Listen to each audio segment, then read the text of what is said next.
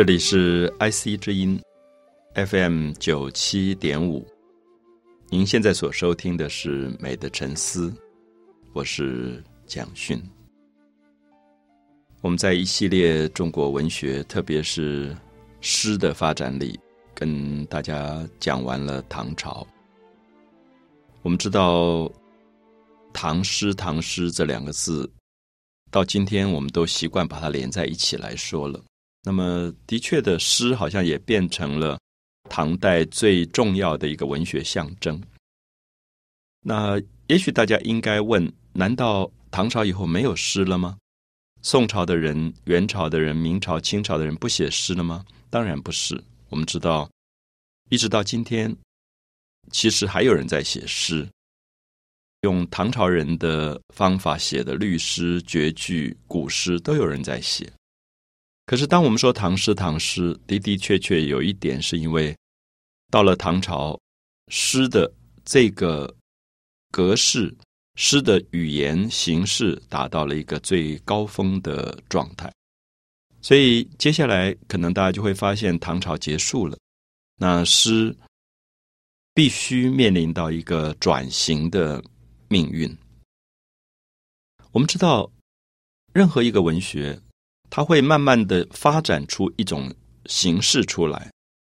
我们前面讲过，《诗经》有四个字、四个字一句构成的形式。我们也讲到汉乐府的时候，逐渐把《诗经》跟《楚辞》加以融合，产生了五言的这种形式出来。所以每个时代有每个时代文学的一个特性，这个特性可能是长处，也可能是缺点。怎么说？好，我们看到唐诗，它有它的格律，它被称为律诗，它有它押韵、对仗、对联的一定的方法。那这个方法使得唐诗变成非常的纯粹，也变成非常具备诗的直素跟特性。所以我们说这是唐诗的优点。可是不要忘记，任何一个艺术的形式，行之久远。我说行之久远，就是说，慢慢慢慢变成了一个公式化的过程的时候，这个文学形式一定没落。所以，我们看到唐诗虽然这么伟大，出现了李白、杜甫、王维，一直到晚唐的杜牧、李商隐这么优秀的诗人，可是唐诗已经到了强弩之末。啊，强弩之末是说越来越没落，好像失去了它原有的旺盛的生命力。所以在这样的一个时候，我们就会发现有一种新的形式慢慢要起来，就是在上层的文化，在主流的文化，在学院派当中，大家都以写唐诗为主。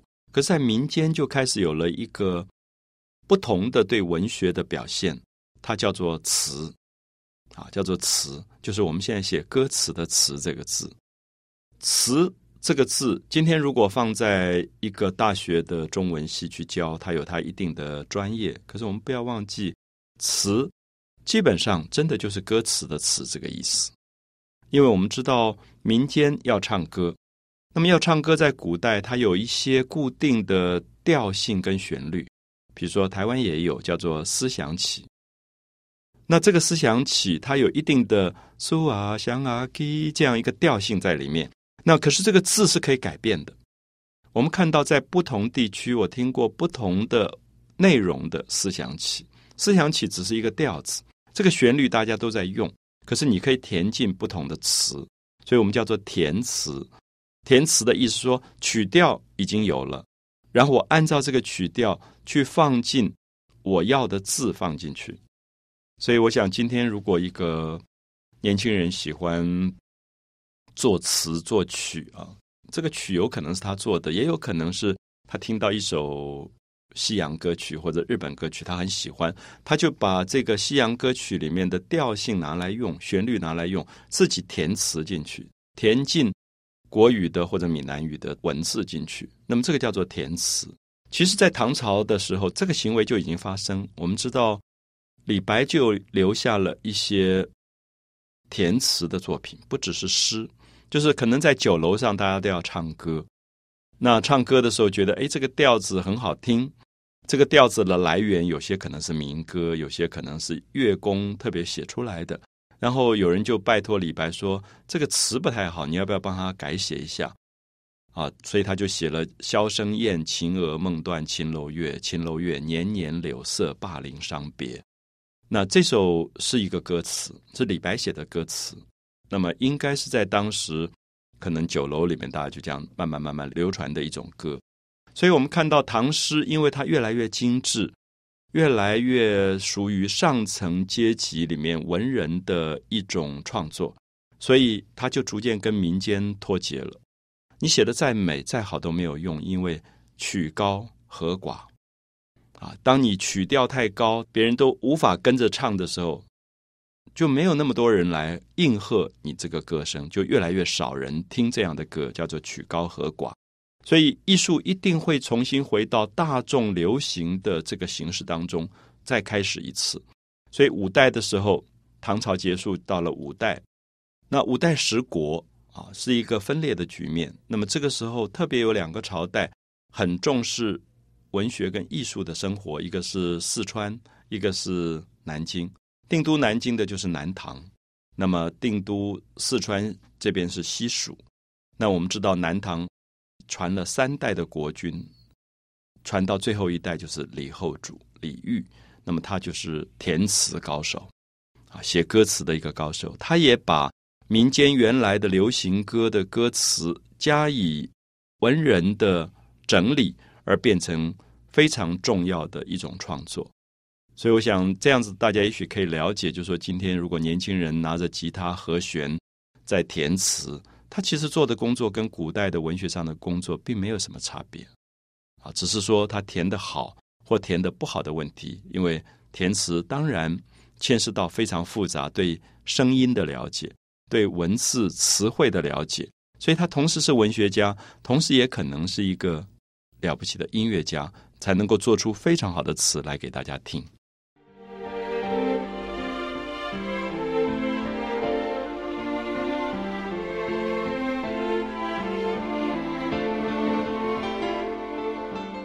我们提到了五代时候的词慢慢兴起，然后取代了唐代的诗，所以大家都说唐诗宋词。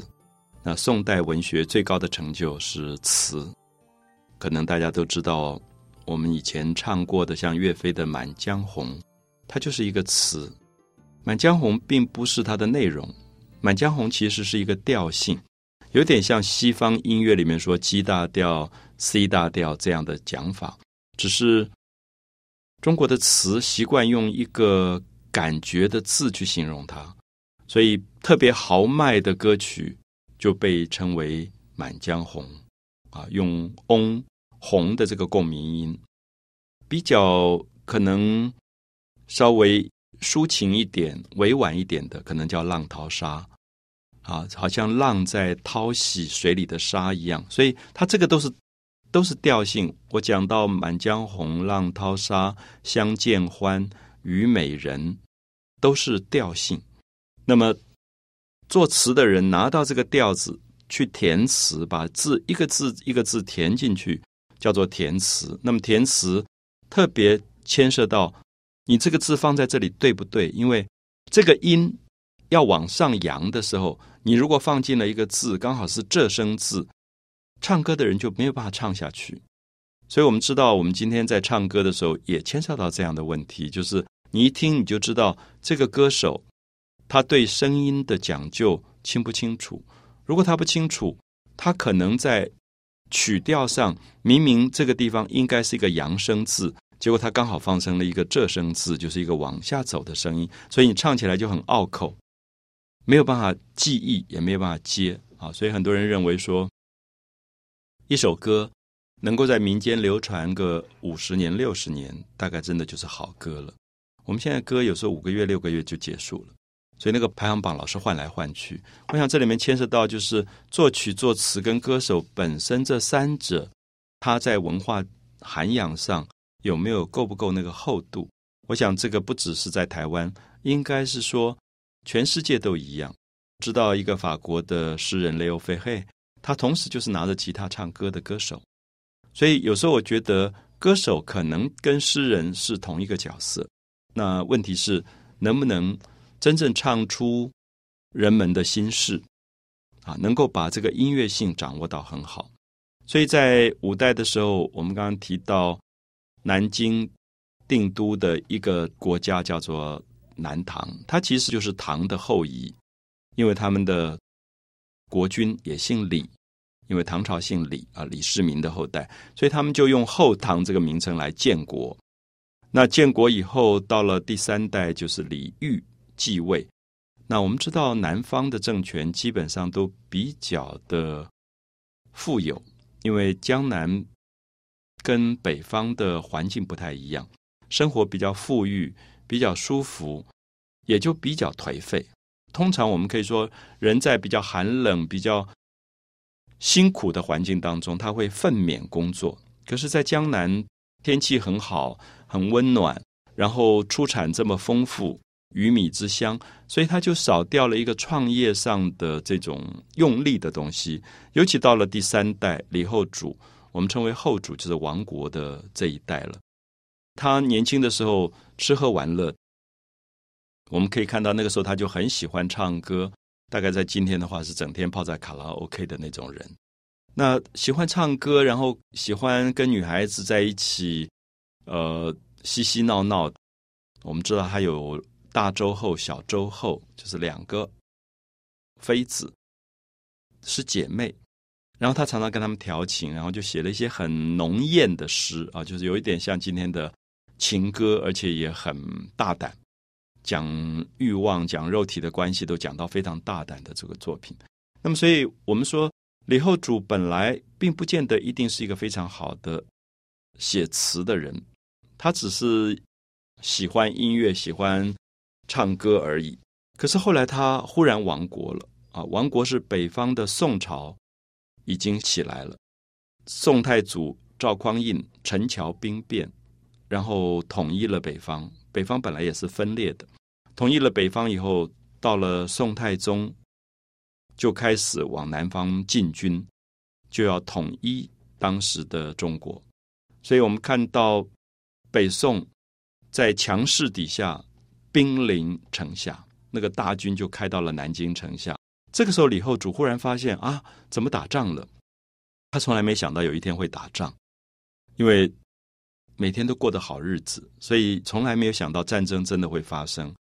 而战争一发生的时候，毫无抵挡的能力。所以在这个时候，我们看到李后主沦为一个亡国之君，也被宋太宗俘虏到北方去，他变成了囚犯。那么变成囚犯之前，他毕竟是皇帝嘛，所以这个北宋的军队就跟他说。你要换衣服到北方去，你已经被抓了这样子，然后就要他去跟祖先祭拜一下啊。这个古代的习惯就是一个亡国之君，即使要亡国之前，都要跟开国之君太祖叩拜，也有一种谢罪的意思。所以他就写了一首诗，这首诗我想很多朋友大概都听过。他说：“四十年来家国，三千里地山河。”就他就回想说，我们南唐建国四五十年来，真是过得好日子啊！四十年来家国三千里地山河，大概统领了江南三千里地这样的地方啊。比如说台湾从头到尾三百公里，那它是三千里这么大的一个国家。就四十年来家国三千里地山河，凤阁龙楼连霄汉。就他回想自己的皇宫，到处都是龙凤的雕刻，凤阁一个高阁上雕的都是凤，一个楼房上雕的都是龙，所以凤阁龙楼表示他皇宫建筑的漂亮。凤阁龙楼连霄汉，好像一直连到天上去了。这么美的一个城，这么美的一个皇宫，玉树琼枝烟作罗，所以在皇宫里面所有的花园里。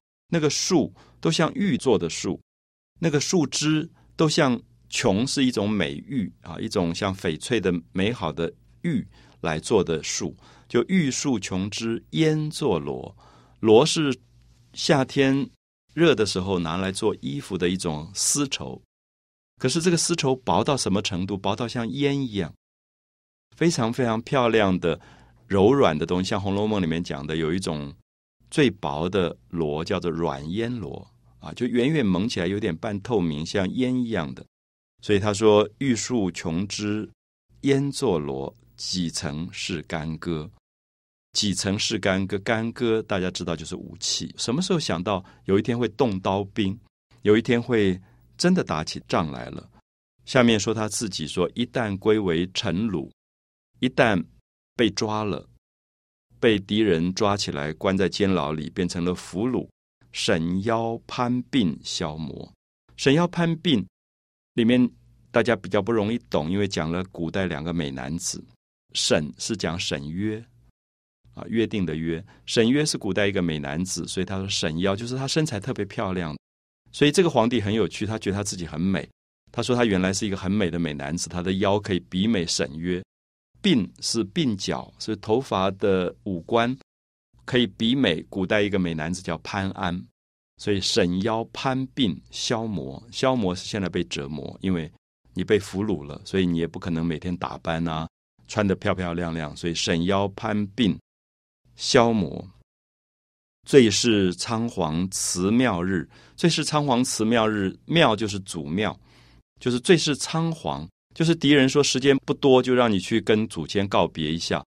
最是仓皇辞庙日，教坊犹奏。别离歌就是那个时候，国家的乐团叫做教坊，还演奏着告别的音乐，很哀伤的告别的游奏别离歌。知道他要被抓走了，所以他就哭了，挥泪对宫娥。他就看到那些平常伺候他的宫里的女孩子，就哭起来了。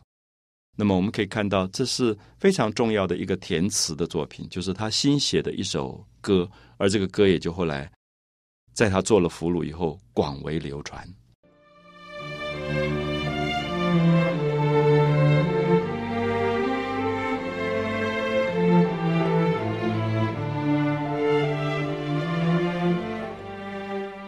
我们提到了李后主，相信大家对这个王国的皇帝都不陌生。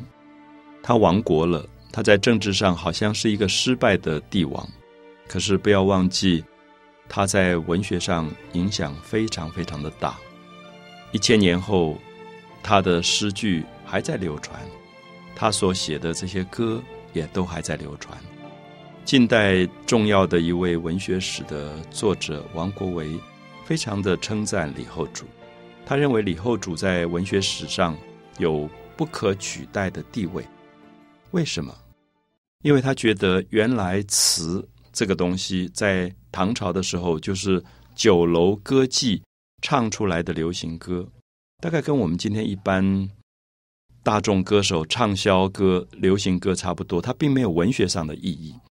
可是李后主喜欢这些歌，就是我提到说，如果在今天，他很可能是整天泡在卡拉 OK 的人，可他会觉得卡拉 OK 里面唱的歌有点太轻浮、太俗气了，所以他就开始用他很好的文学修养去改这些词，他把这些歌词改得非常的美。这个时候，他变成了一个真正影响到流行歌歌词写作的一个人。所以王国维说他变。灵宫之词为士大夫之词，灵宫之词就是这种乐工的民间歌手的歌，被他变成了真正有文学的品质，啊，有文学的品质。所以我常常觉得，今天对于一般的，呃，我们说台湾的一般的歌手，我相信你抓十个来问，可能九个都不知道李后主是谁。其实蛮可惜的，因为我一直觉得我们的歌手。不是没有才华，而是说他可能人文或者文化的背景不够厚，所以即使有一点小才气，可是红个一年两年就完了。有时候觉得好快啊，就是那种流行歌怎么会那么快畅销排行，然后造势，可是一下就烟消云灭，他并没有办法真正留下来。啊，就是说有一首歌可以百听不厌，比较长久。像邓丽君的有些歌，在他人走了以后，他还在被流传。因为她有一个深度在里面。所以我想，我们这样去看李后主所创作的歌词，最后变成中国文学史里这么重要的作品。而王国维说他变灵公之词为士大夫之词，也是给予他一个赞美。那事实上，我们今天去读他的句子的时候，因为大部分的歌曲的部分、曲调的部分已经没有流传下来，所以我们不知道怎么唱。像我一直觉得他的《相见欢》讲春天花都凋零了，说林花谢了春红，就春天的红颜色都凋谢了。走到树林当中的时候，发现。昨天、前天来的时候还到处是花，怎么今天来的时候忽然花不见了？我们看到李后主延续了晚唐文学的唯美跟感伤，他对美的消失有一种特别纤细的感觉，所以他说：“林花，树林里的花都凋谢了，春天的红颜色，林花谢了春红，太匆匆。”会不会觉得太匆匆，有点像我们的口语？可是词跟诗比起来，最有趣的就是。唐诗的句子大概字数都是一定的，比如说五言诗就是五个字一句，五个字一句；七言诗就是七个字一句。可到了词的时候，你会发现它的整个句型的变化非常丰富，因为它是跟歌唱有关的。所以“林花谢了春红”六个字，下面接一个句子是“太匆匆”，是三个字，啊，无奈、无可奈何的意思，无奈。朝来寒雨晚来风，早上来了一阵非常寒冷的雨，晚上又吹起风来。所以他意思说，花这么美，可是老天并不疼惜这个花。所以早上下起雨来，晚上刮起风来，那么经过风雨的吹打，花都凋谢了，所以掉在地上，红红的一朵一朵的花，像女人脸上的胭脂。所以他说胭脂泪。因为被雨打下来的花上面还有很多雨滴，像泪水一样，所以他就用胭脂泪相留醉，好像这些落花在挽留他，跟他们一起沉醉在美当中，相留醉，自是人生长恨水长东。这是他很有名的句子。他觉得人生活着，永远都觉得有遗憾啊。这个恨其实有遗憾的意思在里面。那么。觉得人生长恨，活着总是有这么长久的遗憾，不能圆满。水长东，那么我们不要忘记南唐建国在南京，所以水总是往东边在流，长江是往东边在流，所以他就看到人生长恨水长东。那么这样的诗句，也让我们感觉到当时的流行歌里面有一种品质。有一种文字上、词汇上、声音上的品质，使它变成非常优美的歌曲。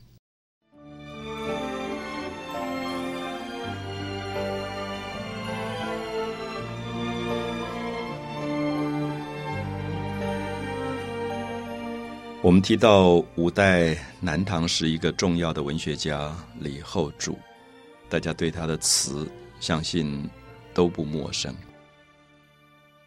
他后来被抓到了北方，在宋太宗的时候，这个亡国之君其实命运是蛮凄凉的。原来年轻的时候做皇帝，跟所有的妃子们贪欢，每天过吃喝玩乐的日子。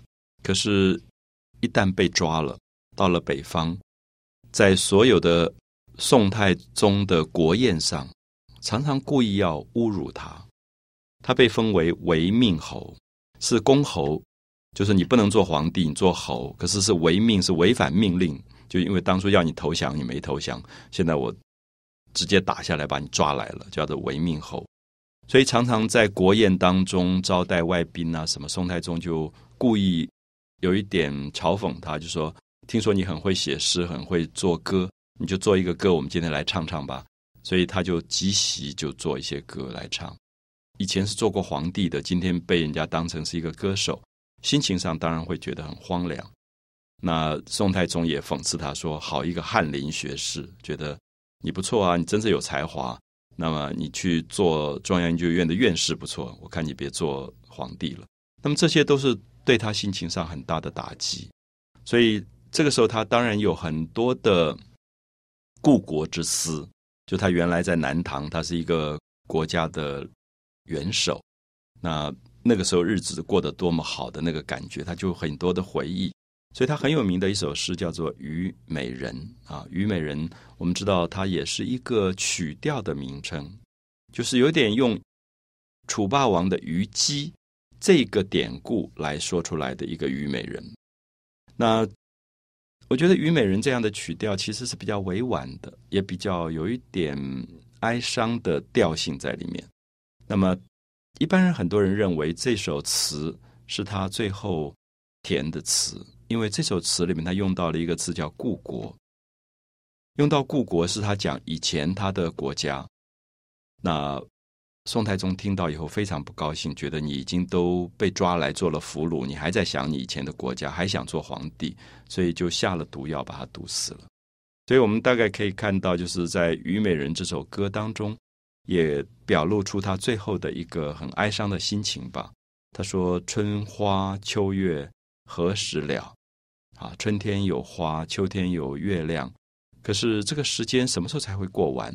我们有一点觉得李后主是有一点好像想自杀了，觉得做了这样一个被抓的俘虏，每天被侮辱，那活着有什么意义呢？生命应该活着是美好的，可是春花秋月何时了？就是怎么有结束的一天呢？什么时候才会结束呢？时间什么时候才会结束呢？春花秋月何时了？往事知多少？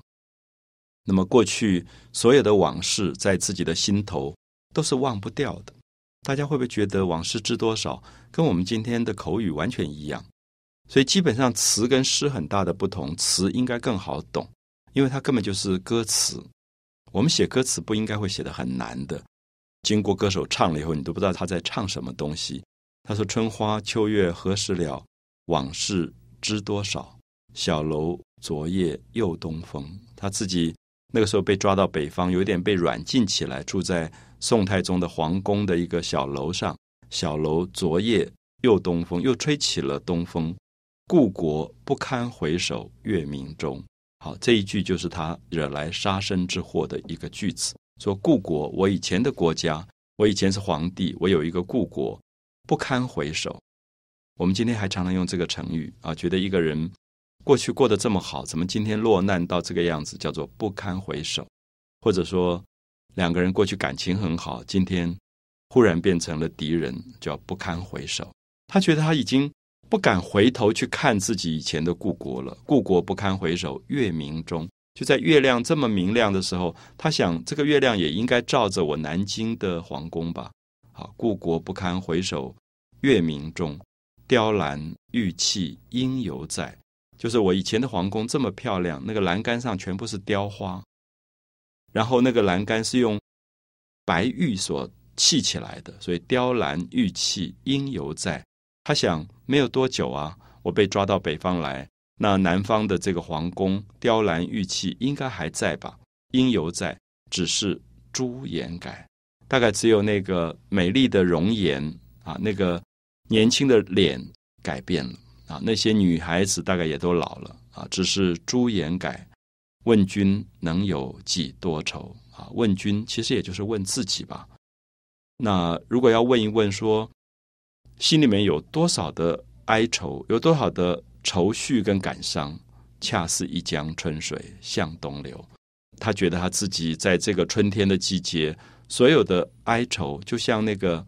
解冻以后的河水汹涌澎湃，一直向东流去。所以我们可以看到，以歌词来讲，这是非常美的歌词。所以一千年来，我们可以看到，逐渐的这个歌曲的部分，大家慢慢都不会唱了。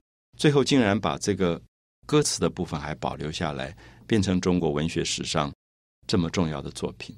好，所以我想大家可以试试看，用这样的角度来看待我们今天的流行歌。我们会在连续一段时间都在讲词啊，从五代的词到宋朝的词，我们希望大家了解到歌词就是流行歌的歌词。